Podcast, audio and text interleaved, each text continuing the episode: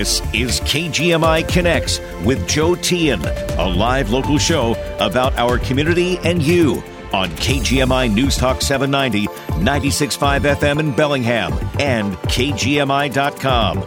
Well, good Tuesday afternoon, and we're going a little bit early today because we got a very special program today um, a debate slash forum between uh, the two candidates for the 42nd District Sen- State Senate seat. And uh, we're glad to have you with us. We won't be able to take questions uh, from the audience today, but we'll present questions to the two candidates. With us here in the studio are Republican Simon Sefzik and Democrat Sharon Shewmake. Welcome to both of you. Thank you. Thank you for having us. Yeah, thanks for joining us. So we've got a format today. Uh, we'll present questions, and uh, each of you will have two minutes to answer that question and then we'll have an uh, and each of you will also have an opportunity to then rebut offer a rebuttal to an answer and then an answer to the rebuttal uh, so, if that makes sense, and uh, we'll also hear from both of you later in the in the broadcast. But uh, we'll expect to have a, a, lively hour here. And thanks again for joining us. So, uh, and our timer is our morning news anchor, Deanna Haralick. Howdy, you got me here in the afternoons, That's you? right, exactly. All right. Well, we'll get going. We already did a coin toss, so Simon Sefzik will be the first to answer our first question. And uh, so, our first topic we'll cover is the cost of living, and our question is Inflation continues at rates not seen in decades. Are there steps that state government can take to ease the pain of higher prices for consumers? Simon. Well, thank you, Joe, for the question. And thank you both to Joe and Sharon for having this debate today. I think this is a wonderful opportunity for us to show where we agree, but also to show substantive areas where we disagree. I think this process makes us stronger.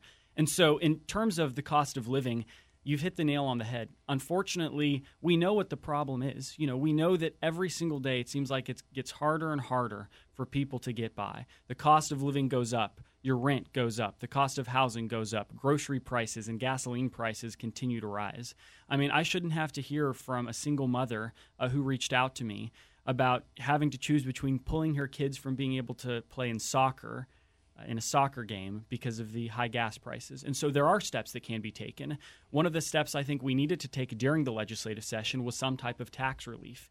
We have a projected about $15 billion budget surplus. And despite a record surplus from the legislature, the majority party didn't spend a single penny of that on any meaningful type of tax relief. So it gets harder and harder for the average family to get by. And so there are all sorts of steps that can be taken to ease up uh, the average person because ultimately inflation is not only uh, a hidden tax, it's a tax that affects those in lower middle income categories the most. And so I think tax relief would have been a great way for us to ease up on, on some of those uh, families that are struggling right now. Unfortunately, the majority party said no. Instead, 22 new taxes have been passed since 2018, and those taxes make it harder and harder for the average person to get by in this state. So that's why I think we need tax relief. We need to reduce those regulations that make, for example, housing more expensive, that make rent more expensive, and make it easier for families that grow up here in Whatcom County to get by. All right, Simon Sefzik. Uh, so, say, same question. Do you want me to repeat it, Sharon? Nope, I got okay. It.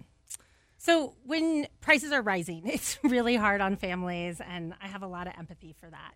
I'm going to use my economics background to really try and get the root of the question problem. And you have to address the root of the problem if you actually want to find a solution. So there's three reasons why we're seeing this inflationary pressure. One is supply chains and supply chain hookups, hiccups. We just can't get things to market and a lot of times we'll see the container ships, the cost of transporting things has really gone through the roof. Um, another piece of this is the war in Ukraine and higher energy prices. Energy is baked into so much of what we do. So when the price of energy goes up, it makes everything more expensive. And then the third thing is really we're in a global inflationary uh, environment right now since the pandemic. So there's things that the Federal Reserve can do that's not things that the state government can do, and I'm hoping that they're going to find us on a safe landing we have we the think of those of those three things the thing that we do have the most control over is the supply chain. What are things that we can do to smooth over things in the supply chain? I'm a member of the supply chain caucus and it's been really important to me that we figure out ways to make it easier for a truck driver to do their job. Let's figure out ways that we can make this better. Um, another one of those big ticket items in everyone's budget is housing we have to do more on housing. We have to figure out ways to cut those regulations. And that is what I want to spend the next four years working on. All right. Um, a rebuttal? Yeah. Simon? Well, I think those are those are some great observations. You know, especially I remember Sharon Shewmake even a few months ago said that her number one priority uh, was affordable housing, and what I would ask is Sharon Shewmake has only voted for the laws that make housing more and more expensive. The BIAW said Sharon Shewmake has voted for the top four laws that made housing more expensive over the past two legislative sessions. So we can talk all we want about affordable housing. For me, this is personal. I don't own a home in Whatcom County, but I hope to one day. And and furthermore, Time. Okay, Sharon, now you have 30 seconds to go ahead and, uh, and answer. So first of all, Simon did have an opportunity to vote on something that would have allowed would have allowed us to create more affordable housing and not cut the cost of the government a dime. He voted no. What Simon's referring to now is he's talking about energy codes for the most part. I have been supportive of tighter energy codes because it's not just the cost of actually building a home, it's also the cost of living in that home. And so if you can show me through a cost benefit analysis that the benefits are higher to the homeowner than the cost of those energy co- costs, I'm going to vote yes on that. All right. So I did have some questions about housing and homelessness, and we'll get to uh, well housing specifically too, and we'll get to those in just a moment. Let's move on to crime. And this has been a hot issue. Law enforcement says the rate of crime in many categories have risen sharply in our communities. What do you attribute this increase to, and what steps should be taken to combat it? And we'll start with Sharon this time. Yeah, so this is a national crime wave. We are seeing a crime wave in red states and in blue states, in places that passed police reform and places that did not pass police reform. It's typical after a pandemic or a natural disaster or really any mass trauma event that we see an increase in crime. You can think about the reasons why people self soothe with drugs and alcohol. It can be really hard on your relationship. And that leads to the kind of crime that we're seeing right now. I have been, what I'm most concerned about is Whatcom County. So I've been meeting with the prosecutor, the courts, the public defenders, um, a whole bunch of people in various parts of the mental health care system, corrections, and I've come up with kind of a five pillar approach that really gets at the root causes. So, one is we need more people doing this work in law enforcement, corrections, and in behavioral health. Two, we need more places where we can do this work. We absolutely need a new jail, but we also need a suite of mental health care interventions. Three, our courts have a big backlog. And when you don't have consequences that are swift, certain, and fair, it's really easy for people to get out and continue doing those crimes. Four, crime isn't just about the crimes that are happening to you, but public safety is also about whether you not you feel safe in your community. And a lot of people don't feel safe when people are sleeping on the side of the road or doing drugs out in our parks. And I understand that. And so I think it's time that we put together a project to end homelessness in Whatcom County. And a big part of that is housing. The fifth piece of this is basically an economy that works for everyone. Invest in early learning, invest in really good education, make sure we have high paying, well benefit jobs, and really an economy that works for everyone. All right, Simon.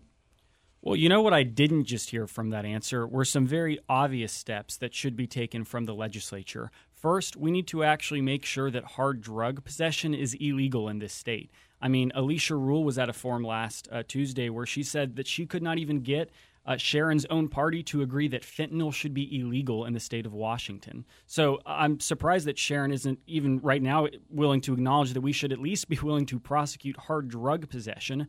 Uh, we should also go back and restore the ability of police to engage in vehicular pursuits. Sharon voted for nearly every single one of the anti police laws that got passed in the 2021 legislative session. And the worst part is, Joe, that if you go and you talk to our local police chiefs, they will tell you that they sat down with Sharon Shewmake. They begged her not to vote for these laws, and she didn't listen to them.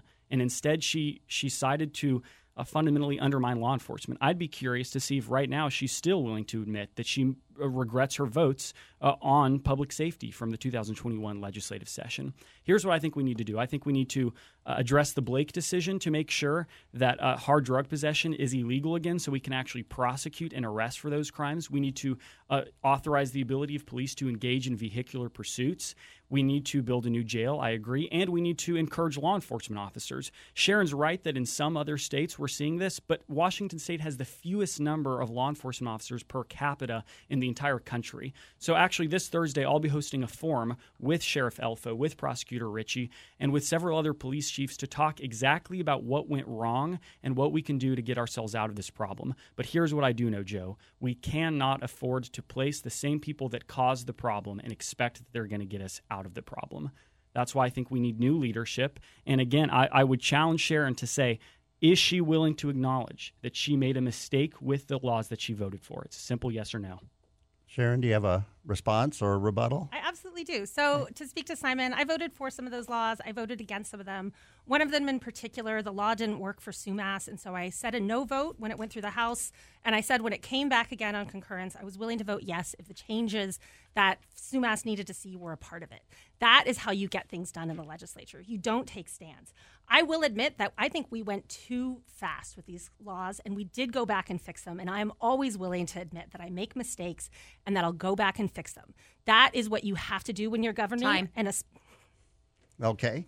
Uh, Simon, did you have a response to Sure. Sharon? Well, Representative Shewmake just said she doesn't take stands. I'm different from her on that. I proudly will stand with our law enforcement officials on this issue. Uh, Sharon Shewmake did vote for House Bill 1054 and 1310, some of the most radical anti-police legislation in the entire country. I'm willing that I'm, I'm happy that now she's willing to acknowledge she made a mistake and went too far. I just wish she would have listened to law enforcement when they would have told her in the first place that this was a disastrous decision for our communities. All right. Uh, well, let's stay on that issue because I had a separate question uh, specifically about those laws that were recently passed in Olympia dealing with policing and reforming police. Um, and in your mind, and this will go to uh, to uh, Simon first, uh, should they be expanded, restricted, or kept where they are? Police laws. These these laws on policing or police reform laws. Sure. The answer is no, that we should address, again, especially as it relates to vehicular pursuits. Uh, the current standard involves a, a, decision called Terry versus Ohio. I don't want to jump too much into the constitutional jurisprudence of the case, but essentially, right now, our law enforcement officers cannot even chase, engage in vehicular pursuits for basic crimes. I mean, if somebody were to come up here, Joe, if you were to punch me in the face right now to the point where I was unconscious on the ground, but you hop into a vehicle and drive away, police right now legally cannot pursue you for that type of crime. And Sharon Shewmake voted yes for that law. That's a huge problem. And again, we also need to address the eh, knowingly aspect of our drug statutes that came after the Blake decision. It's heartbreaking to see in downtown Bellingham what happens. You know, I've gone on ride alongs with our Bellingham police force, and it's just sad to see somebody smoking fentanyl in broad daylight. And the only thing a Bellingham PD officer can do is give them a little warning card saying that they shouldn't do it again. There's no punishment for crime, and there's no help for those who need it. What we're doing right now is extraordinarily inhumane to allow people to die on the streets while we do nothing in the name of compassion. Sharon Shewmake two years, years ago said her top priority, aside from beating COVID, was to change our criminal justice system, and she's done a remarkable job at that, undermining law enforcement and allowing policies that have increased crime. I'm the only candidate supported by law enforcement organizations, and I'd ask Sharon, why is it that the Fraternal Order of Police hasn't supported you? Why is it that WACOPS hasn't supported you? Why is it that uh, Sheriff Elfo isn't supporting you? Every member of law enforcement that you trust in your community can acknowledge that Sharon Shewmake made a mistake when it came to law enforcement, and it has cost people. Uh, it has cost them their property. I mean, we're seeing all kinds of retail theft going on at the Bellis Fair Mall. And again, there's no prosecution for it. This shouldn't have to be a partisan issue. But when we continue to vote for legislators that don't listen when we need them to, these problems are only going to get worse. All right. And Sharon? Yeah, you know, Simon, I would point out that I am endorsed by prosecutor Eric Richey and as well as some other retired law enforcement um, law enforcement officers. Smoking fentanyl in the streets is not acceptable. We have to figure out ways to get people off the streets and into treatments. And I do think that there need to be consequences. The question is whether or not it should be a felony that follows someone around for the rest of their life because they had an addiction. I've had family members that have gone through this. I know doing nothing is not acceptable, but if someone's been clean for 20 years and they have that felony, they can't go visit their kids at school. They can't get an apartment. They can't hold a job. It's way too easy to slide back. As to the 1310, so that was the use of force bill, when you read it, it sounded really reasonable. It said only use force in these situations and is used as little as possible. Went through six layers of lawyers and it looked really different. Again, I think our biggest mistake was going too fast. If we'd had another year, another session before it was implemented, we could have worked out a lot of these kinks and these mistakes. Um, I did vote for that change in police in pursuit laws, and I would point out that the law as written, as we passed, that I would like to change and make a little bit more lenient on what police officers can do, Ferndale already has that policy in place. They already had the restrictive pursuit laws that we passed in the legislature, but I don't think that it works for every city. I think that especially in areas where it's a little bit more rural, it might make sense to allow more discretion of the officers in the department. Simon, a re- response yes, or rebuttal? Ab- absolutely. I mean, again, it, it's shocking to me that even now Sharon Shewmake is not willing to, to acknowledge that we should at least prosecute for hard drug crimes. She's not even willing to say we should criminalize that kind of activity. Uh, furthermore, she still can't point to an actual law enforcement uh, endorsement she has from any organization. But to say that it sounded reasonable at the time, again, this is why it's important to listen to experts in the field. And every expert in the field, Representative Shewmake, told you that this was a mistake, but you chose not to listen to them. And that's why we're in the shape we're in. Time? Sharon, a response to his rebuttal? Oh goodness, I wasn't thinking. Um, I thought I was done. Okay. Um, no, no, I can answer that. Um, so we actually heard from a lot of different people in Olympia, and there were people on law enforcement that disagreed with what Simon's saying. There were people that I never even heard the word Terry stop until I was sitting in Deputy Chief Almer's room, and he was explaining what the laws were doing. Again, going through those different layers of lawyers, it was really different the way that it looked on the outside. I am not an expert in law enforcement. I will absolutely agree to that. And I've been learning a lot from law enforcement organizations and what we need to do to fix it. And that's what I think is important. Is when you make a mistake, you have the humility to admit that Time. you'll go back and fix it. Once again, we're uh, joined today by uh, Democrat Sharon Shewmake and Republican Simon Sefzik. They're the candidates for the Senate seat in the 42nd District here in Whatcom County. We're, while we're on crime, um, and it's come up in, in both of your answers, mental illness. It plays a role in so many troubled areas in our society, whether it's crime, policing, violence, chronic addiction, homelessness. What are, are are we doing enough to help people who are suffering with mental illness, and what can be done at the state level? Uh, this would be Sharon first. Yeah, so I think we need to do a lot of work on mental health, on physical health. That's one of the reasons that I voted to cap the price of insulin, and I've been huge on bringing down the cost of prescription drugs. When it comes to mental health, I had a whole bunch of meetings with various people to figure out what are the pieces of our systems where there's gaps. So we funded the crisis triage facility. It's a great system. Where do you go once you've been stabilized? What are the long term psychiatric beds?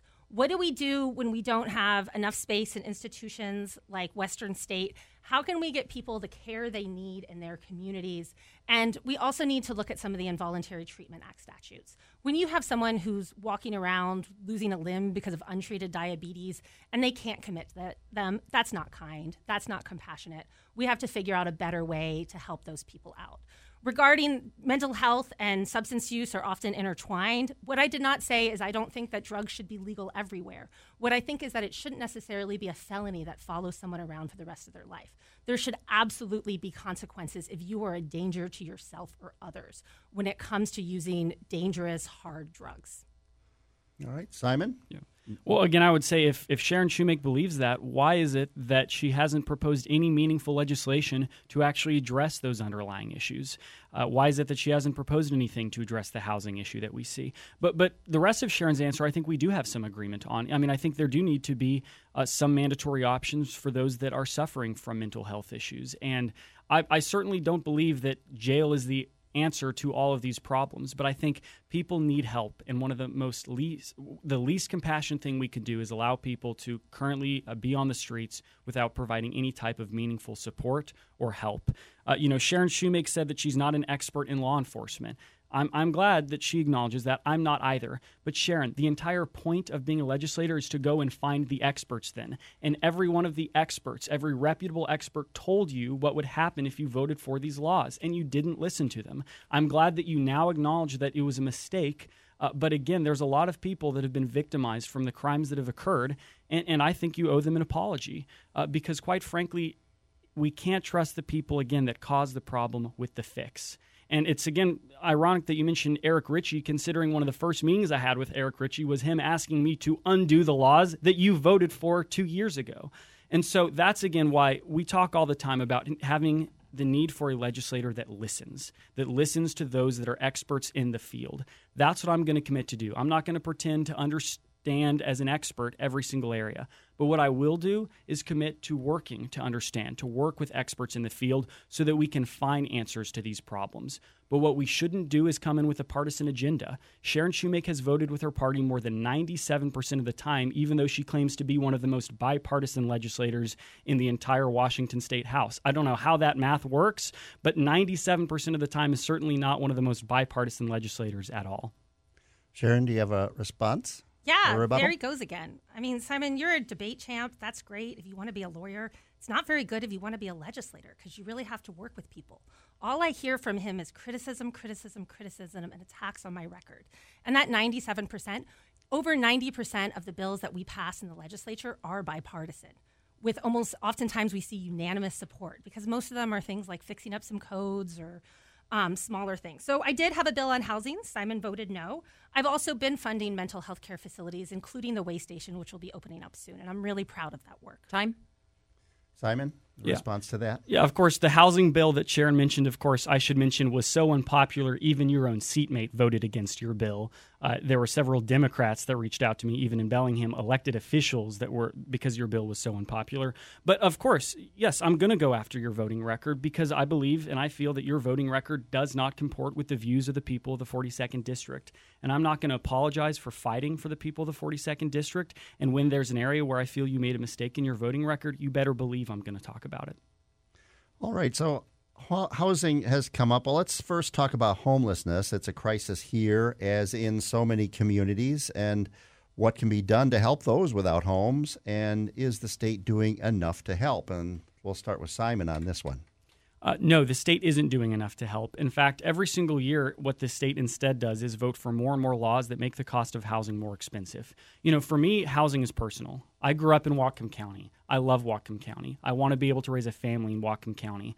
But there's so many of us. There are thousands of people from the, the corners of Everson and Sumas to people in downtown Bellingham that feel like they're getting priced out of their own hometown. And that really, really hurts when it seems like the cost of housing goes up, when rent goes up. And we're forced to ask ourselves the question why? What's causing this? And the answer is because of politicians in Olympia that vote every single year for the policies that make housing more expensive, more regulations that get added to the Growth Management Act. When permitting fees make up more than 28% of all housing costs, we have a serious problem. And again, the leading housing industry experts in this area agree that Sharon Shewmake's record on housing has been abysmal, and it's made uh, it harder for people like me to someday live and grow up in the county that I love. I believe I'm one of the only renters in the Washington State Senate. I might be the only one. I want to be able to buy a home in Whatcom County, but it gets more and more difficult when we keep believing that we can overregulate and overtax and overstudy, and by doing those things, we're going to somehow dig ourselves out of these problems. That's not the right approach. I think we need to make the permitting process easier. I think we need to build up. I think we need to build out. And I think we can do all of those things in a way that both protects the environment, but also helps those that are in the middle class that want to be able to live in Whatcom County. When the average cost of a home in our county is $650,000, that is absurd. And it's only going to get worse if we continue to add regulation after regulation that makes housing more expensive. We need more single family housing options. We do need more density. But overall, what we need most are legislators that are willing to address and tackle these issues head on. That's what I'm going to do. That's what I've been doing. And that's what I look forward to doing because for me, this is personal. Sharon? Uh, your response to the question? So, this question on homelessness. Uh, about homelessness specifically. Yeah. So, there's lots of reasons why someone is homeless. Before the pandemic, we were at functional zero for families. And unfortunately, that is not the case anymore. We have some very vulnerable people with complicated behavioral health challenges we have to do better and we have to make sure that again we're filling in those gaps in our mental health care system we need secure beds we need secure detox facilities we need facilities like the way station um, that save money and actually really help people we do also have to fix our housing market and i want to talk about the bill that simon voted against and that was to allow people to be able to build an adu on their own property by right so i said that if you're of a a lot of a certain size, you're allowed an ADU and the you can an attached and a detached ADU. Those are garden cottages. I think if you want to do that with your own property, you should be allowed to do that. Is that controversial with some folks? Yeah, it is. It's leadership sometimes to be controversial. Not to be controversial, but to pass things that are hard to do. When we look at the price of housing, Simon's citing things from the developers. I've been endorsed by affordable housing groups, tenants, programs like that, the people that are actually paying these rents, not just the people that are trying to sell it to you. The developers want to big build slots of lands all the way out. What I want to see is make sure that when we do that, it's responsible growth and that we also need to make it easier to build up. And ADUs are frankly that first step. Okay. Uh, Simon, do you have a response or a rebuttal? Certainly, yes. Uh, homelessness, I, I, completely agree that we do need more options. And I think that's exactly why, again, we have to have consequences when there are crimes involved, but we also need more resources for those experiencing mental health or, or drug issues. And I absolutely am in, in favor of those things. Again, this, this uh, the only thing bipartisan about Representative Shewmake's ADU bill was the fact that Republicans and Democrats equally didn't like it uh, because it wouldn't have made housing more, it would have made housing more expensive and less accessible to people. Time. Do I get a rebuttal to that? Yes, you do. That was absurd. Building ADUs are affordable options because you can build them in your yard. You don't necessarily have to pay the land. I think we pay way too much in fees and permitting costs. I'm really excited about Bellingham expanding access to ADUs. I think they're they end up being a place where if you want to age in place, you can sell your big home when you don't need it for kids anymore. My husband and I are thinking about that in the future as we think about ways to redo our home. And then you could also have a kid living there. Can, can I respond to that? Well, uh, we didn't really have that in our format, but uh, let me let me just go uh, along these lines uh, because um, we you know focusing on homelessness because we got here in Bellingham, in Seattle, uh, Tacoma, so many communities of all sizes are trying to deal with the issue of people living on the streets and people camping in parks and under overpasses, and uh, we've got a number of different. Um, attempts to help these folks. I mean, as far as uh, and and pro, uh, proposals, whether it's RV parking lots or places lot where people can, can live in their cars, or even campsites or uh, tiny homes, uh, tiny home villages. Do you have thoughts on what can be done?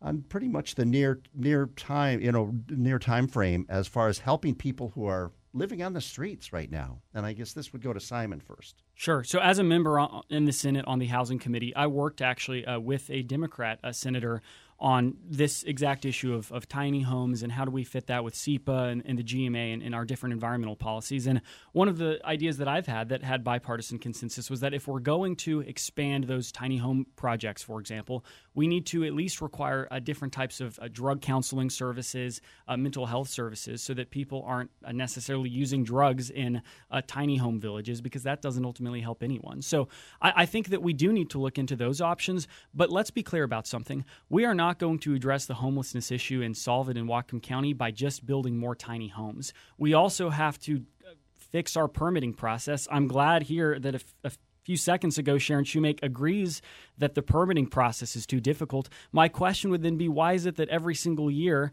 uh, Sharon and many members of her party end up voting for the very laws that make permitting so expensive? The developers that are apparently these these uh, evil developers will be the ones that will tell you that permitting is extraordinarily expensive, and it's because of policies that Sharon Shewmake supports and votes for. So while we can invest in tiny home projects, we also need to look at the missing middle. We need to look at our different housing ladders so that uh, people can uh, buy homes, gain equity and end up living the American dream. Home ownership is still something that is very, very desirable. But when we vote every year for different policies that make those things harder, it seems like the American dream gets further and further out of reach for the average family.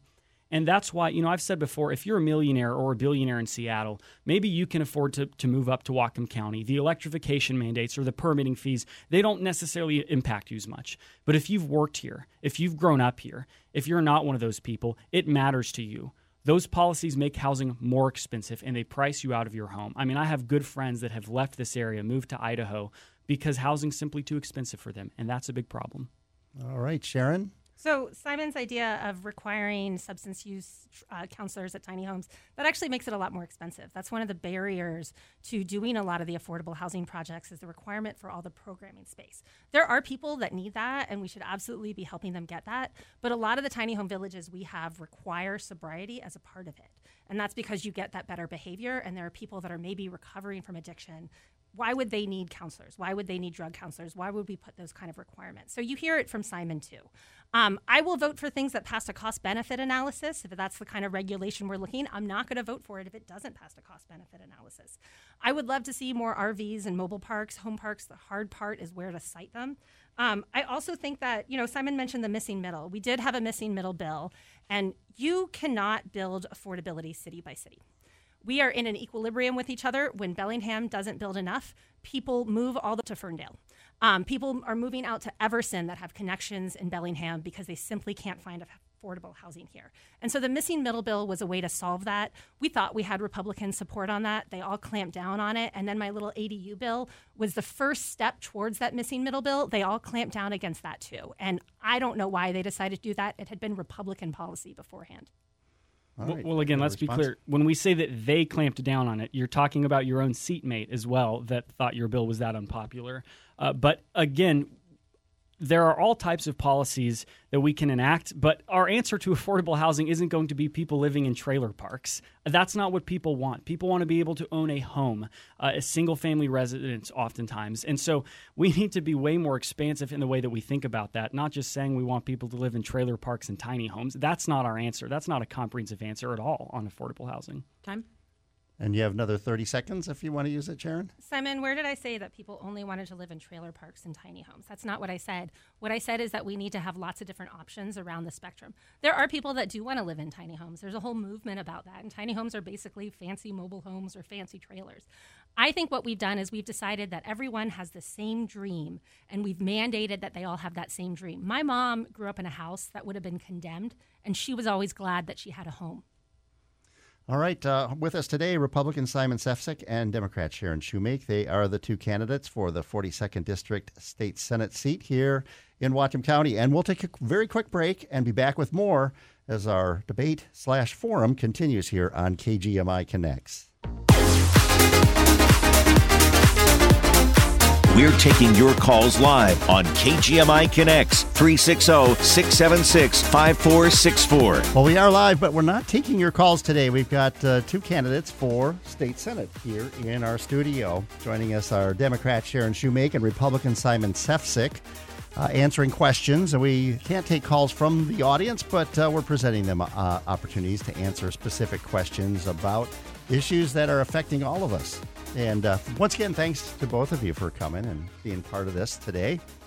Uh, let's move on to uh, well, let's let's just start with this one. Uh, what's your take on emergency measures taken here in Washington to deal with the pandemic? And I think are we at, Sharon to start today on, on this question? Oh goodness, the last four the last two years have been really hard, especially with the pandemic. We saw all the issues with the schools our family was subjected to that. It was 14 hour days in when I was trying to put my classes in. Um, I think one of the big problems is that they just had to be so expansive. I did not agree with a lot of what the governor did. And one of the things that I was constantly doing was calling the governor's office when I heard from people. And we got some wins out of that. We got some help for Point Roberts. We helped out the cottage food industry. We helped to get some regulations changed a little bit on indoor gyms and some other places. Um, I do think that we had we kept people safe. I think that's really important. Uh, some of the mask mandates, they probably went on for too long. The school closures, looking back now, they really went on for too long. And we learned a lot about how parks didn't necessarily need to be closed. We didn't need to shut down high school sports. Um, and now, once the vaccines are out, we are just in a really different scenario. I understand there are people that are immunocompromised and really scared still, but I think the fact that we have therapeutics now, that we have vaccines, that we have access to masks, it's really changed the game. So it's still really difficult. I teach at the university. Um, this quarter just started, but when I was teaching spring quarter, we had so many days where there was a COVID exposure and nobody would show up. So I had to teach in person and on Zoom, and it was really hard. I had a lot of students that I had to spend so much extra time on making sure they didn't fail out of my class. I hate failing people. I work really hard to make sure that we can bring them up to a level where I feel comfortable giving them a passing grade in a class. And so we spent a lot of one on one time with students that had so many things going on in their life. I know there are so many things going on in other p- young people's lives. And I think what's most important is that we're kind to each other and we give each other grace. All right. Uh, Simon? I, I, agree with a lot of that. You know, I think, and, and I, I appreciate Representative Shewmake because uh, it's not fun to learn with Zoom, and I would imagine it's not fun to teach uh, using Zoom either. I still hate doing meetings on Zoom. So it, it's very, very difficult. And the, the pandemic has been challenging. Of course, I think that the governor, the fact that we're still under a state of emergency more than 900 days in, to me is a real shame. And it's exact proof of why, regardless of whether you're Republican or Democrat, there needs a needs to be a bipartisan push for emergency powers reform. Even once the state of emergency ends, conveniently on October 31st, I hope uh, that next year in the legislative session, both parties will come forward with a strong bill about emergency powers reform because this shouldn't have to be a partisan issue. You know, I hope that Representative Shewmake uh, acknowledges and is supportive of some of those transportation employees, for example, that got fired and weren't even allowed to drive a snow truck by themselves to clean off our highways, and they lost their jobs because of that. I didn't hear much from Sharon Shewmake when those people lost their jobs or when businesses got shut down, and that's really, really unfortunate. But overall, I, I, do agree. I think this is still something where we need to show grace and we need to be willing to look back and understand when we've made mistakes and understand how to not make those mistakes in the future. I'm not going to pretend that uh, all of these problems are, are going to go away, but I certainly think we have to acknowledge when we went too far. And there are people that have lost their jobs, people that have lost their livelihoods, and of course, people that have lost their lives from the pandemic. And all of those things are serious matters. Uh, but what is really unfortunate again is when one person in one branch of government has the ability to fire you or basically shut down your business. And while big companies and big corporations are allowed to stay open, the small mom and pops aren't able to. There's no consistency to that. There's no science behind that. Ultimately, it's about playing political games and following political science rather than actual science. Sharon, do you have a response or rebuttal? Yeah, I don't think it was a political maneuver. I think it was just government couldn't move that fast to get better policy. They had laws saying that grocery stores could maintain open, but shoe stores couldn't. Well, that really hurt that mom and pop shoe store because Walmart could still show, sell shoes if they also sold groceries. I think we owe a big debt to those communities, and that's one of the reasons I'm really proud that we cut the B&O tax in the budget, that we expanded exemptions, and that we spent a whole lot of that budget buying down the unemployment insurance premiums.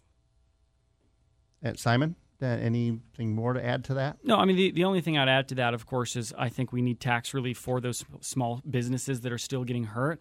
And again, I think it is an acknowledgement that you can't blame people for being constantly frustrated and questioning the quote unquote science when one store is allowed to, to be open and the other isn't. There's ample understanding as to why that would cause frustration. But what I've heard from Sharon Shewmake for the past two years on social media has been pretty much blaming Republicans and the Republican Party for these problems, uh, when in reality, I think this is something that there's frustration about on both sides. Time. All right, let's move on to the environment and climate change. Reducing greenhouse gas emissions has been a priority in Olympia. Is that a good thing? And are we taking the right steps to reach the goals set by Governor Inslee and others? And Simon, you're first this time. Sure. Yeah, I mean, I think there need to be steps that are taken to ensure that we address climate change and that we have a healthy environment. You know, I think the fact that there's we're still dealing with all sorts of, of spillage going on down down south in more urban areas that needs to be addressed and investigated. Uh, what I don't think is necessarily possible or pragmatic is to try to mandate by 2030, for example, uh, all uh, commercial building and all residential building has to be net electric. I think that's an example of a tax on the poor and a tax on the middle class. And so I think we can work to achieve a healthier, safer environment, but I don't think the way that we do that is are through these electrification mandates that, again, when we talk about housing cost, what is that going to do to housing? It's only going to increase the cost of housing and make it harder and harder for people in the middle class, for people in the lower class uh, to get by, and it'll it'll make housing more expensive for young people as well. And so, you know, there have been steps that have been taken uh, by the governor's office, some bipartisan, some very partisan. Uh, and I think that we need to study those areas seriously.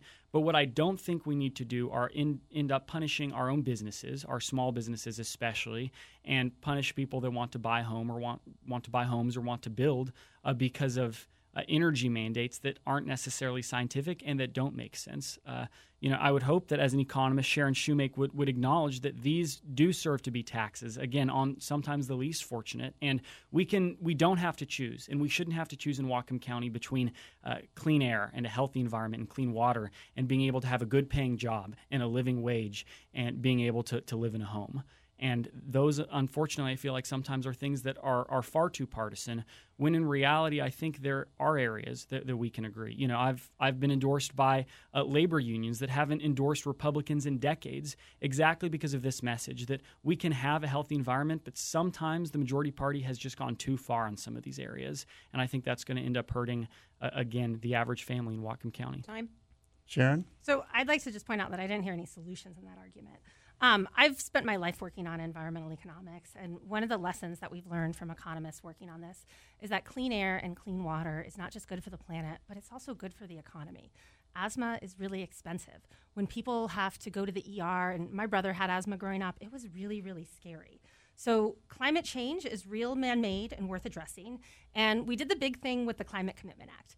Now, the question is we have this big energy transition. We've put up the architecture. And by the way, the Climate Commitment Act is modeled after a Republican policy. George H.W. Bush, Arnold Schwarzenegger passed something similar. George H.W. Bush did this on acid rain, and the costs were about a tenth of what we expected, and the benefits were much higher. Now, what we have to do is we have to figure out how to guide this transition that doesn't leave out the little guy, that brings in farmers, that creates jobs, and that makes this so everyone really benefits from this. Another big thing that I think is really exciting and we need to do more work on is salmon recovery. We have a lot of fishers in this community. It's an important resource, it's an important part of our economy, and we can build a better salmon infrastructure. We can build, um, make sure that we have more salmon habitat. We can think through this. You know, there used to be salmon that were six feet long going through the Columbia. And I was listening to an elder saying that they could walk across the backs of the salmon. They were so plentiful in the Nooksack River. And I think that's really exciting. And I'm excited to continue to work on these policies. Simon? Well, you know, again, I, am not sure that we heard very many solutions from that answer either, other than uh, the Climate Commitment Act. For those of you that are wondering, yeah, that's the bill that's going to increase the cost of your gasoline in January next year. So when you're frustrated by high gas prices, remember that Sharon Shewmake voted to, to increase the, the cost of, of your, your basic goods and, and gas. Uh, of course, I think we, we do need uh, to increase our salmon population. I'm in favor of hatcheries. I think they make sense, and I hope Sharon Shewmake is in favor of them as well. You have a response, Sharon? It's not just hatcheries. There's a lot more than hatcheries. A large part of it is habitat. There's some things that we don't fully understand about what's going on in the Pacific Ocean and the food availability. We also have to think the hatcheries are a part of the solution. Um, another big part of it is what are the things that we're putting into the water. So you might have heard about the substance that's in the tires. What's an alternative to that? What can we figure out a way to make sure that there's cool, clean water for the salmon um, as an important habitat? All right. Uh, now we'll go on to transportation. Uh, are we investing enough in our infrastructure, and should we be fo- focused more on public or personal transportation? I guess this would be Simon, uh, Sharon first. Sorry. Um, what do you mean by personal or public transportation? A personal would be automobiles, oh, okay. that sort of thing, uh, gotcha. as opposed to public transportation? So I, I think we need some of both. um, people, cars are warm, they're cozy, they hold your stuff, and they help you get where you need to go. Um, I ride the bus often back and forth to school. My kids think it's really fun to be able to take the bus and go to the store. Um, I think we actually have a pretty good transportation system here. There's definitely things that we can improve, some intersections that need some work. Um, Bell Road, Raising Slater Road, a lot of work on flood resilience, especially in East County. Um, but one of the things that politicians really like to do is they really like to be at ribbon cuttings. They always want to add a new road, sometimes when that's not necessarily the right thing to do, or add extra lanes. Traffic doesn't stop coming just because you added extra lanes. What we don't spend enough money on then is we don't spend enough money on maintenance and operations. That is really important. I want to make sure that our roads are smooth, that you're not driving through a whole bunch of potholes, and that our bridges are well maintained. So one of the pieces in transportation, if you want to bring money home to Whatcom, and I've been pretty successful at that, is you have to be able to work well with others. You have to be able to hear from other people. You have to really deeply listen, not just say that you're listening, but really actually listen. And I've been really successful in that in the transportation sphere. Well, Simon? again, I'll, I'll, remind people that you weren't very successful with that when it comes to public safety, and you really didn't listen to any of the experts in the field, including a single local police chief. Uh, but when it comes to transportation, uh, I think there's a lot of truth in, in what Representative Shewmake just said. Yeah, it, it, shouldn't just be ribbon cuttings. We need to actually invest in our maintenance and traditional infrastructure uh, programs and projects. You know, I was opposed to the $16 billion transportation uh, budget that came out this year. Uh, when it was originally proposed, Joe, to give you an idea, it was a uh, they proposed a export fuel tax on every gallon of gas that exits the state of Washington, which would have not only been constitutional opposed to the Commerce Clause, but it also would have been about a $1.1 billion tax on Whatcom County uh, businesses alone. And in return, so think about that Whatcom County pays $1.1 billion. In return, the majority party gave about $8 million in the first proposal to the transportation budget to Whatcom County.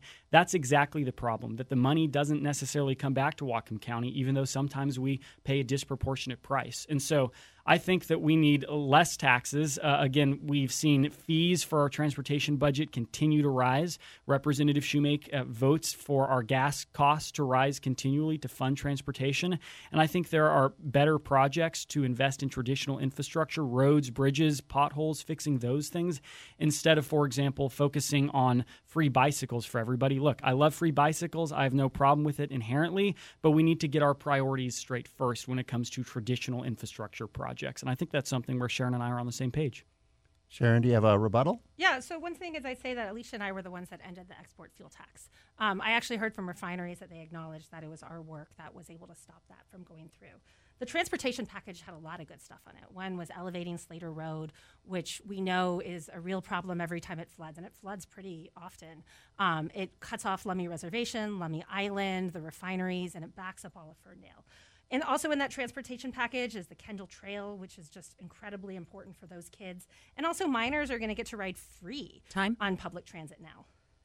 Uh, Sharon's mentioned a couple of times uh, flooding. That was a huge issue, and it has been an ongoing issue here in Whatcom County. And uh, some people that were affected by the flooding, especially, said there's something there, There's more that can be done.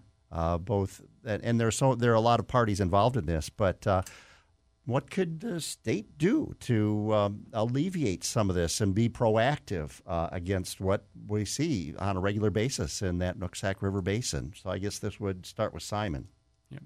Well, I mean, it's the first thing we have to do is acknowledge that I mean it's heartbreaking right now that there are still people um, you know living in trailers. There are still people that are living in their friend's home. I mean I, I talked even a couple weeks ago out in Sumas uh, to a young family where their children are sleeping in a garage in sleeping bags at a friend's house because they still haven't been able to move back into their home.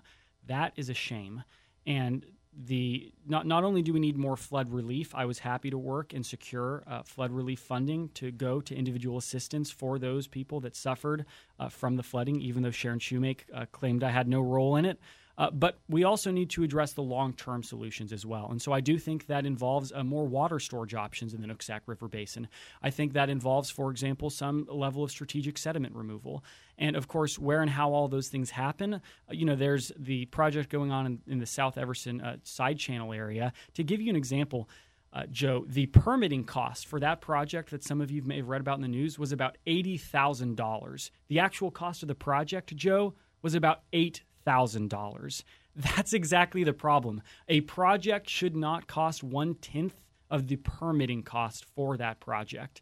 And so we need to make it easier to to continue to address these issues because otherwise we're going to be in the same same boat that we were in November. And that was my fear. You know, I held meetings about this uh, back in January even. My fear was that we were going to talk and talk and talk, but that when November came again, no real action has been done about the river. And there are people right now that are scared to death that after the thousands of dollars they've spent on their home, it's going to get ruined again, or they're going to have to move out of the area. But of course, Joe, then we have the problem where do you move to when housing is so expensive throughout all of Whatcom County? What good options are there? And so we need to address the Nooksack River. Uh, we need individual assistance programs, and we need to be serious about this problem rather than just saying we're going to study it and study it and study it. You can't study problems to death. All right, Sharon. Yeah, so as soon as it was safe to travel, I was out joining the work crew, helping slop out people's houses that some of which were my friends, some of which had no idea their state representative was cleaning their shelves with them. Um, the individual assistance program that comes through FEMA, so that's what helps people out that have been a victim of the flood, it's way too slow and it's not flexible enough. I have friends that were flooded and they would get a place to stay for. Um, no, this is her first answer. I was like, that Our timer was off a little bit.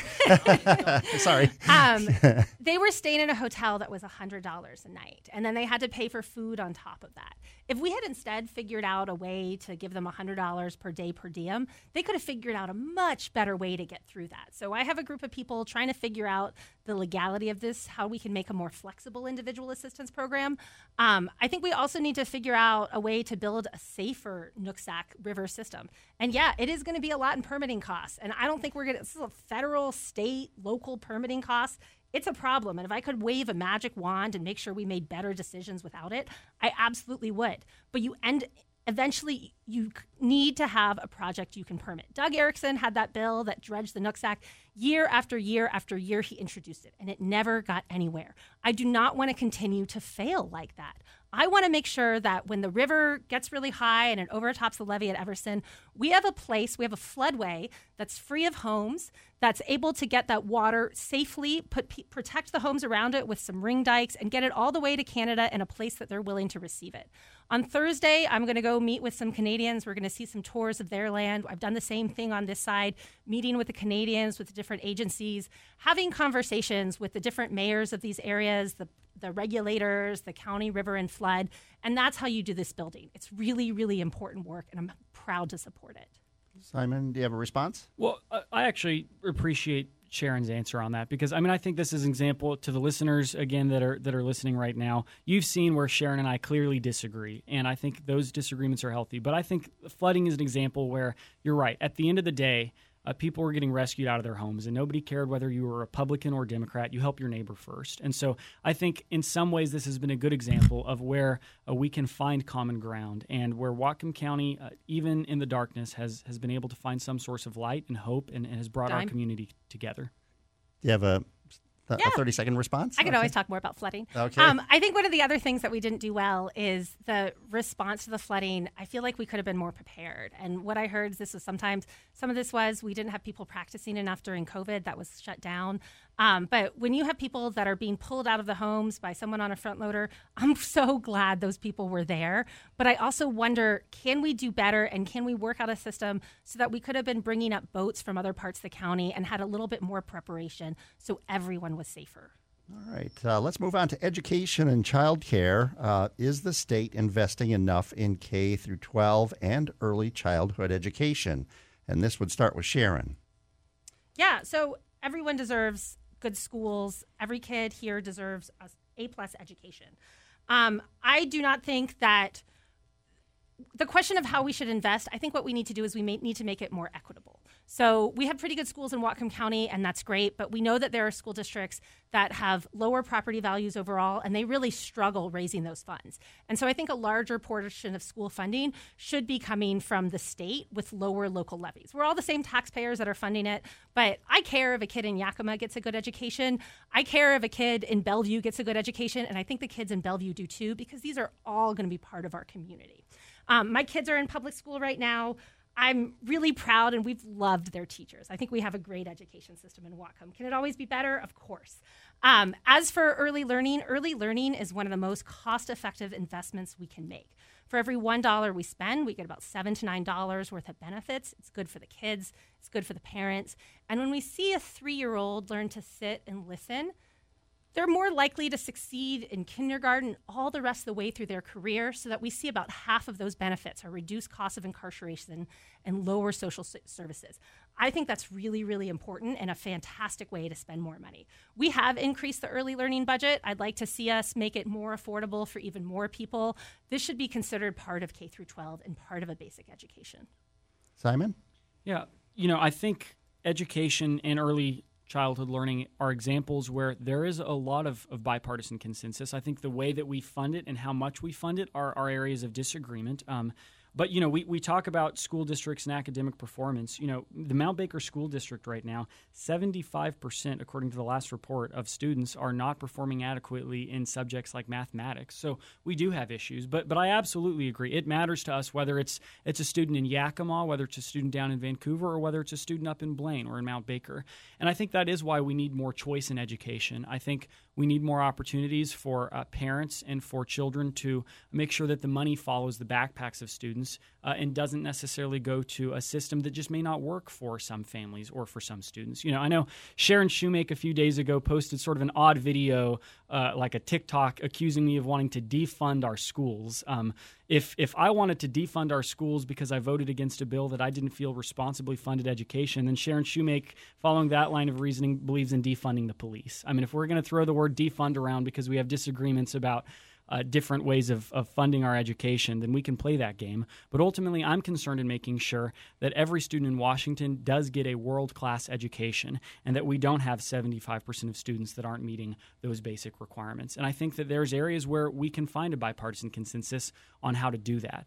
Uh, and again, I think school choice is, is a great example uh, of where projects can be successful. I think uh, different types of apprenticeship programs and technical programs will also be helpful as we address the workforce issue that we're saying for those that come out of our public education system. Because there's a lot of students that uh, maybe college isn't necessarily the right pick for them, but they should be allowed to go into the trades and find an option that works for them. And so we need to be expansive in the way that we think about education. This is something that really, really excites me, and I think that there's a lot of uh, area for improvement in the state of Washington. Sharon? So Yep, a rebuttal? I've, I've never wanted to defund the police. I've never voted to cut police budgets. Simon has voted against funding in the budget to cut police. Um, Simon has voted against police funding in the budget. He also did vote specifically on a bill that cuts would have if his way had passed, it would have been 7.5 million less to Whatcom County schools. And that funding, speaking about listening, the school superintendents all begged us to pass that bill. They said it was really, really important because what we saw is we saw in COVID a drop in enrollment. And then those students didn't just disappear, the teachers needed to be funded throughout the entire time. I mean, again, I can't make some of this stuff up. Uh, talking about begging, uh, again, police chiefs were begging you to not vote for those law enforcement bills, but you voted and, and disagreed with them.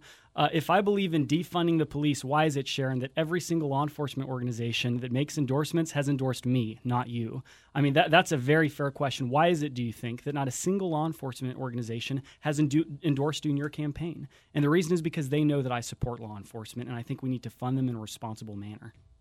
We're talking with or hearing from Republican Simon Sefzik and Democrat Sharon Shewmake. They are the candidates for the state Senate seat here in the 42nd District in Whatcom County. We'll take a very quick break, and uh, you both said you could stick around for a little longer than an hour. Would love so we, to. Well, all right. Well, we'll be right back here on KGMI Connects. The voice of Northwest Washington for over 90 years. KGMI and KISM HD2 Bellingham. From the West Mechanical Studio. And we're back here on KGMI, an extended version, I guess, of KGMI Connects. We're honored to have the two candidates for state senate here from the 42nd District in Whatcom County with us today. Republican Simon Sefzik, Democrat Sharon Shewmake, both answering our questions. And we will post this uh, forum on our website as a podcast as well. So if you haven't been able to hear all of it and uh, or know of someone who hasn't been able to hear any of it, you can have them go to kgmi.com. We'll get it up there. Uh, we uh, ended the last hour talking about education, so let's stay on that uh, topic. And one of the more uh, controversial, I guess, uh, laws passed in recent years involved sex education and uh, mandatory sex education in our K through 12 schools. And um, I'd like to get your take on that. And we'll start now with Simon. Sure.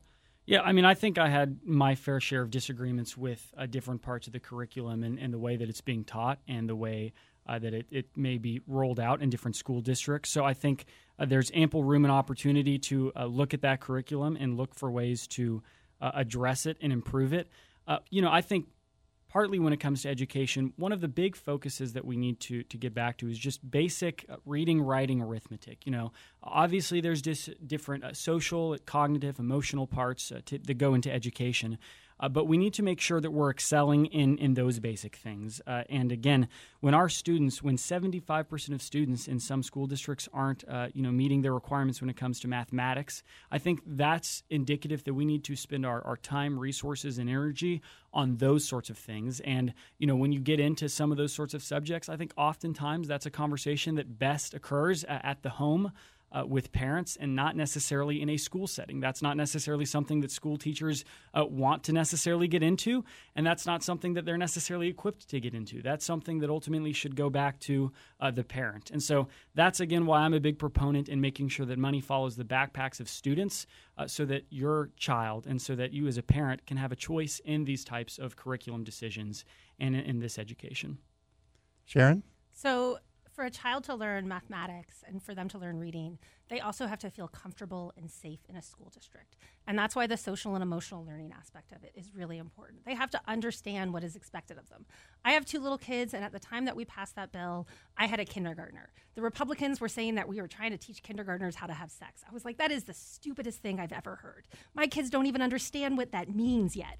What we were trying to do is we were trying to teach them your body is your own, and if anyone touches you, I want you to report it. They also need to know the real names of their organs because there was a little girl in Whatcom County who reported that someone was touching her cookie. And it took way too long for people to figure out what she meant by that. And she was abused for much too long. So it is important for kids to learn consent. And that starts at early ages where they can say, I don't want that hug. I don't want you to touch me this way. And let me tell you, that five year old, he's six now, and he doesn't like hugs in lots of different ways. I'm not allowed to kiss him on his face, only his head. Um, and that is fine. um, the other thing, too, is that we need to make sure that we're doing a science based education that keeps kids safe. I would love it if parents talk to their kids about sex. That would be fantastic. But we know not every kid does. And we know that when school comes back, that's when reports of abuse go up. And that's because the teachers are the people that those kids feel safe reporting to. And I do not want to let down any one of those kids. I think this is so critical.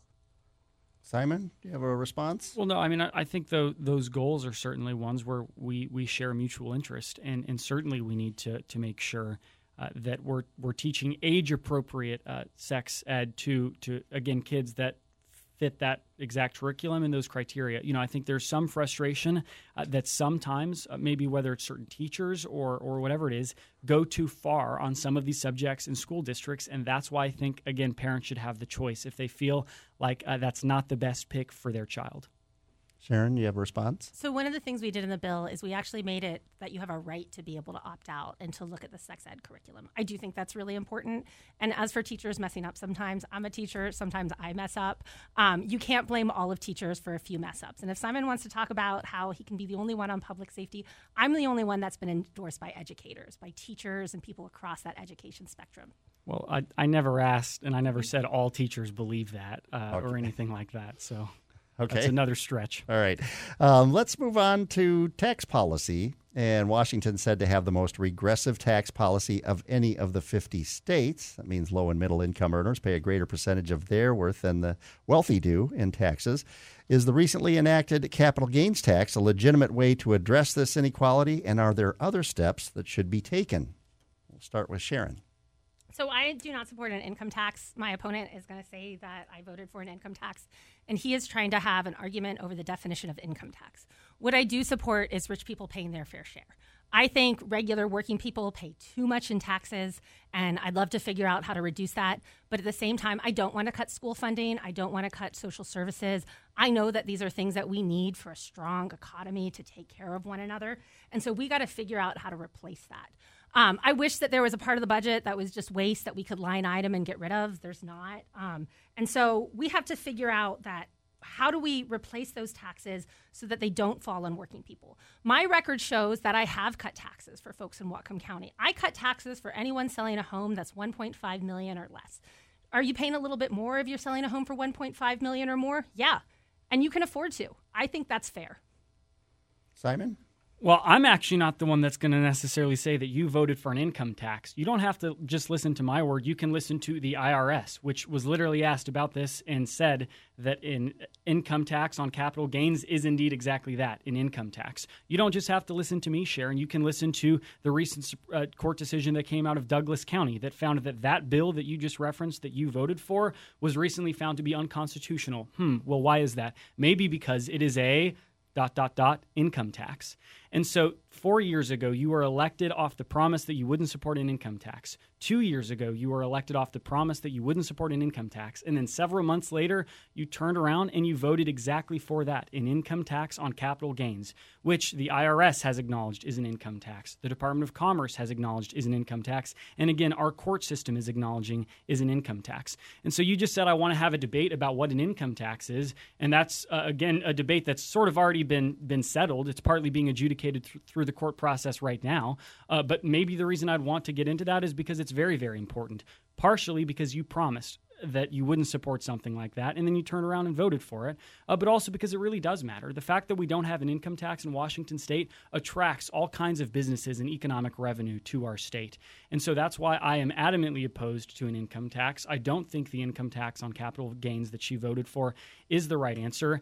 And and again, I, I, guess I would just love to hear an explanation as to how on earth that is not an income tax when uh, every reputable organization on this subject has pretty much acknowledged it. Pretty much the only people that haven't acknowledged that it's an income tax are the politicians in Olympia that wrote the bill and voted for it. Uh, and again, that's exactly I think why we can be straight up. Just say you support an income tax, move on, be upfront to the voters about it. But don't say that you're not going to support an income tax and then go and vote for exactly that in the legislative session. Four sure. years ago in a forum, I said that I don't support an income tax on labor, but I do support a tax on capital gains. And I said the reason I support a capital gains tax is because my opponent wants a tax that people in Whatcom County pay for. I want a tax that the super wealthy in Seattle pay for. And I had a lot of nods from the Doug Ericksen side of the room there. Again, Simon just wants to argue definitions and case law. I want to argue what is it going to take to get it so that you keep more of your money if you're a regular working class person?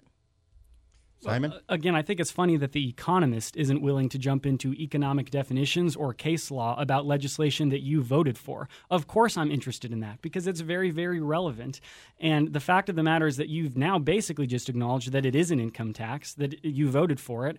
And so I, I guess I'm glad. But again, just be straight up with the voters next time. Tell them you support an income tax, acknowledge that you voted for it. You've also claimed you believe in cutting the sales tax by 1%, but you haven't proposed any meaningful legislation to do that.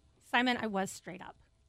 Okay, let's uh, move on. Uh, our let's uh, and uh, kind of in, in that same realm, employment and jobs. Our recent increases in the min- minimum wage having the desired effect. Uh, this would start with Simon, I believe. So the, the question is whether or not the minimum wage has the desired effect. The, the increases that we've had here in Washington State, are, are, I guess, is it a positive? Yeah, I mean, I, I don't think that the increase in the minimum wage has been good for small businesses. I think that, again, sometimes the, the larger corporations are the ones that can afford it, and the smaller mom and pops are the ones that get hit most by this. Of course, it's ironic. Uh, Sharon Shewmake is still claiming that my campaign is being supported by corporate interest and that she doesn't accept any corporate money when she just got $80,000 from the Senate Democrats, who get, guess what, a whole bunch of corporate money. She also claims that my campaign is being bankrolled by the NRA and that I'm bought and paid for by the NRA, which is ironic considering I've gotten a whooping zero dollars from the NRA for my campaign. Uh, and so, yeah, I don't think the minimum wage uh, increase is going to be good for small businesses. I think sometimes it ends up helping, ironically enough, the very, very large corporations, and it hurts, again, those that are oftentimes the most vulnerable. And so I think there are different opportunities, again, like tax relief, like not supporting the 22 of the new taxes that have been passed since 2018. But Sharon Shewmake's answer has been to vote for the new regulations, the new taxes that make it harder for small businesses to get by, that make it harder for the average worker to get a living wage, and that make these things more and more difficult. And so, again, that's why we need to return affordability to Whatcom County. Why is it that during a year of a $15 billion budget surplus, Sharon Shewmake didn't support any type of meaningful tax relief to the people who needed it the most? That's a very common sense example of something that I think would have really helped people. But yet again, it was another missed opportunity because there's this, I believe, mentality in Olympia that a group of politicians and bureaucrats in a far distant capital know how to spend your money and run your lives better than you do. I disagree with that. I think giving money back to the people through tax relief and reducing taxes is one of the best ways to empower our middle class, which right now is diminishing. I mean, we know what the problems are, we know what the challenges are in Whatcom County. The question is whether we have the courage to be serious about it, to own up to it, and to elect leaders that will help address these fundamental problems. Sharon, uh, the minimum wage increases are they, have, are they having the desired effect? Are they a positive? Um, so UW did some studies on the minimum wage, and one of the big concerns is that if you increase the wage, does it increase unemployment? And we haven't seen that effect according to some of this UW research. Um, there's been a lot of studies on this using different kinds of data. We actually talk about it in my class. If anyone wants to take Econ 206 with me, um, it's a it's probably not my best policy to help out people who are really struggling. I think the earned income tax credit and the working families tax rebate, which we will be getting next year, thanks to Democrats figuring out how to fund that, is really important. When Simon pivots to taxes and his little rant over and over again, what he's not telling you is how he's going to pay for those tax increases.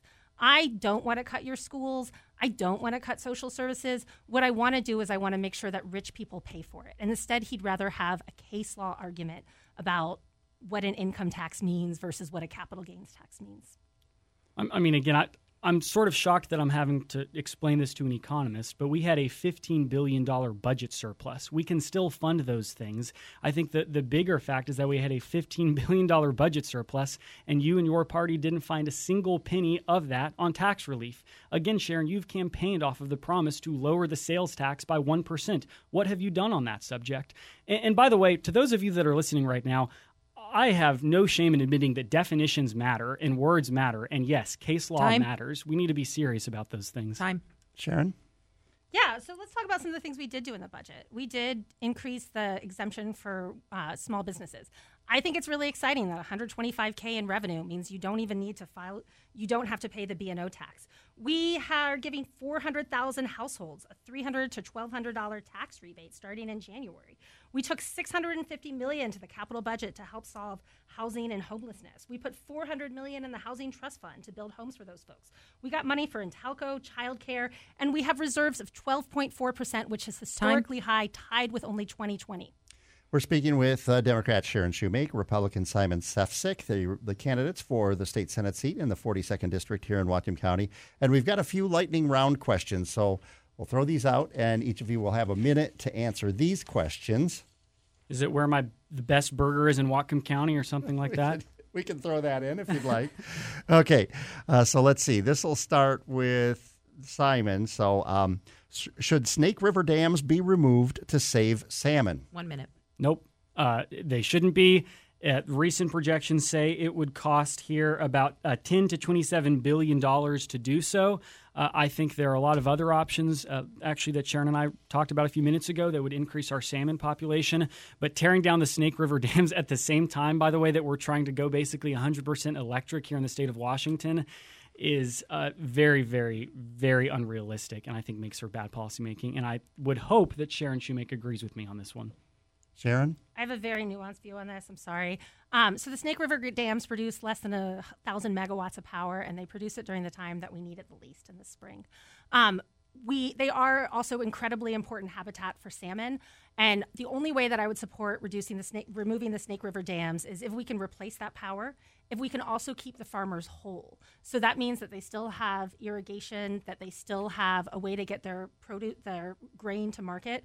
Because right now, what we have is we have the grain going down the river and the salmon being trucked up around it as they go towards extinction. I believe that we can get that together. I'm going to fight for that. All right, next question. Should Washington ban the sale of new gas and diesel burning vehicles? So let's start with Sharon this time. No. Okay. I think I think that's too heavy-handed. Um, I do think that we're going to get to a point where electric cars are cheaper per mile than gas and diesel cars. Um, I don't support that policy. We ha- we set a goal when I voted for it, and since then it's changed. All right, Simon. well, that was an interesting answer. I hope you tell that to to your uh, fellow representative Alex Ramel, who does believe in those things and is very much supporting you in your campaign, along with different environmental groups uh, that that seem to support those ideas. Uh, but again, to the folks that are listening, I obviously don't believe in that either. And I just want to remind all of you that every year, though, Sharon Shewmake votes for a new tax or to raise your gas cost. Washington State has the third highest gas tax in the entire country. That tax is going to go up next year because of policies that Representative Shewmake supports. All right. Uh, one more question. What actions should Washington State be taking in light of the Supreme Court's Roe v. Wade decision? This would start with with uh, Simon. Well, in terms of what actions the Washington state legislature should take in light of that decision, the Washington state legislature, as well as the people in Washington state, have already been very clear uh, about where they stand on this issue. In fact, they were clear about where they stood on this issue even before the Roe v. Wade decision occurred uh, in the 1970s. And so I'm not in favor of uh, taxpayer funding for uh, out of state abortions for those that want to receive uh, services here in the state of Washington. Uh, I don't think that makes financial sense. I don't think it, it makes sense for the people of Washington to pay for something like that.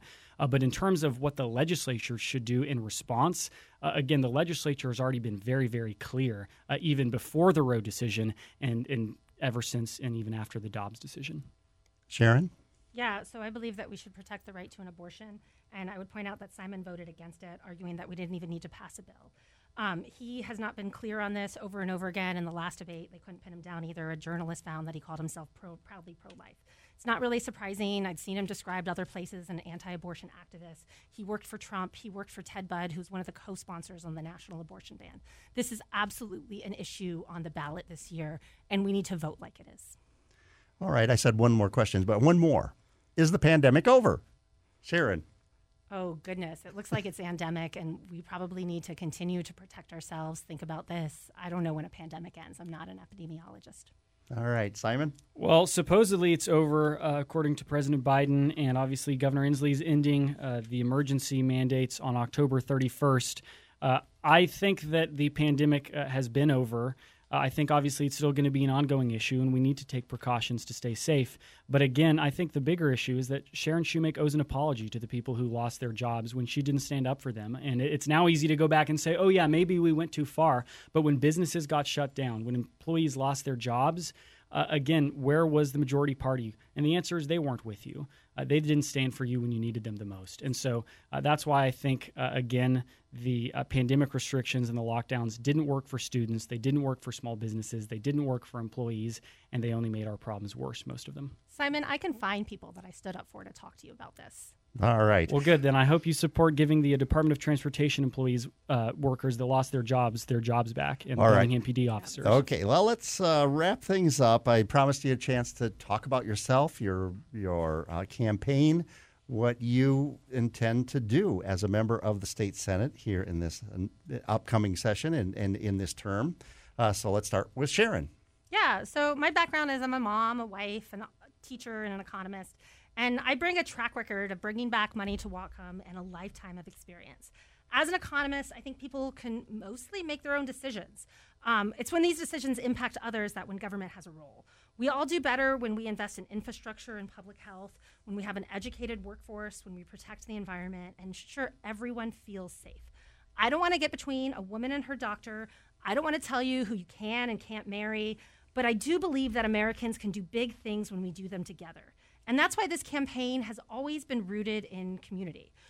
It's why I knock so many doors. It's why I try to respond to every email. And it might be my name splashed along the highway, but the campaign has never really been about me. It's been about you. And I think you've seen a lot of contrast here. I've tried to talk about policy, whereas Simon Sefzik can't get my name out of his mouth. All right, Simon? Sure. Uh, I'm not going to ever apologize for pointing out a record that I believe has failed the people of Whatcom County. And I think that it's my job to show a clear contrast between somebody's rhetoric and from their record. Uh, here are the facts. You know, the fact of the matter is that uh, this campaign is not something that I would have ever imagined for myself. I'm a kid here who grew up in Whatcom County on a farm. I love this place, uh, but I've had the honor of a lifetime to get to serve all of you and to represent you and advocate for you in Olympia. I'm running for office because I genuinely do believe that Washington State needs a new, energetic, and empathetic voice for our future. I think we need to return affordability. I think we need to restore public safety, and we need to rebuild accountability in our government. And I think those are challenges that are too big for any one person alone.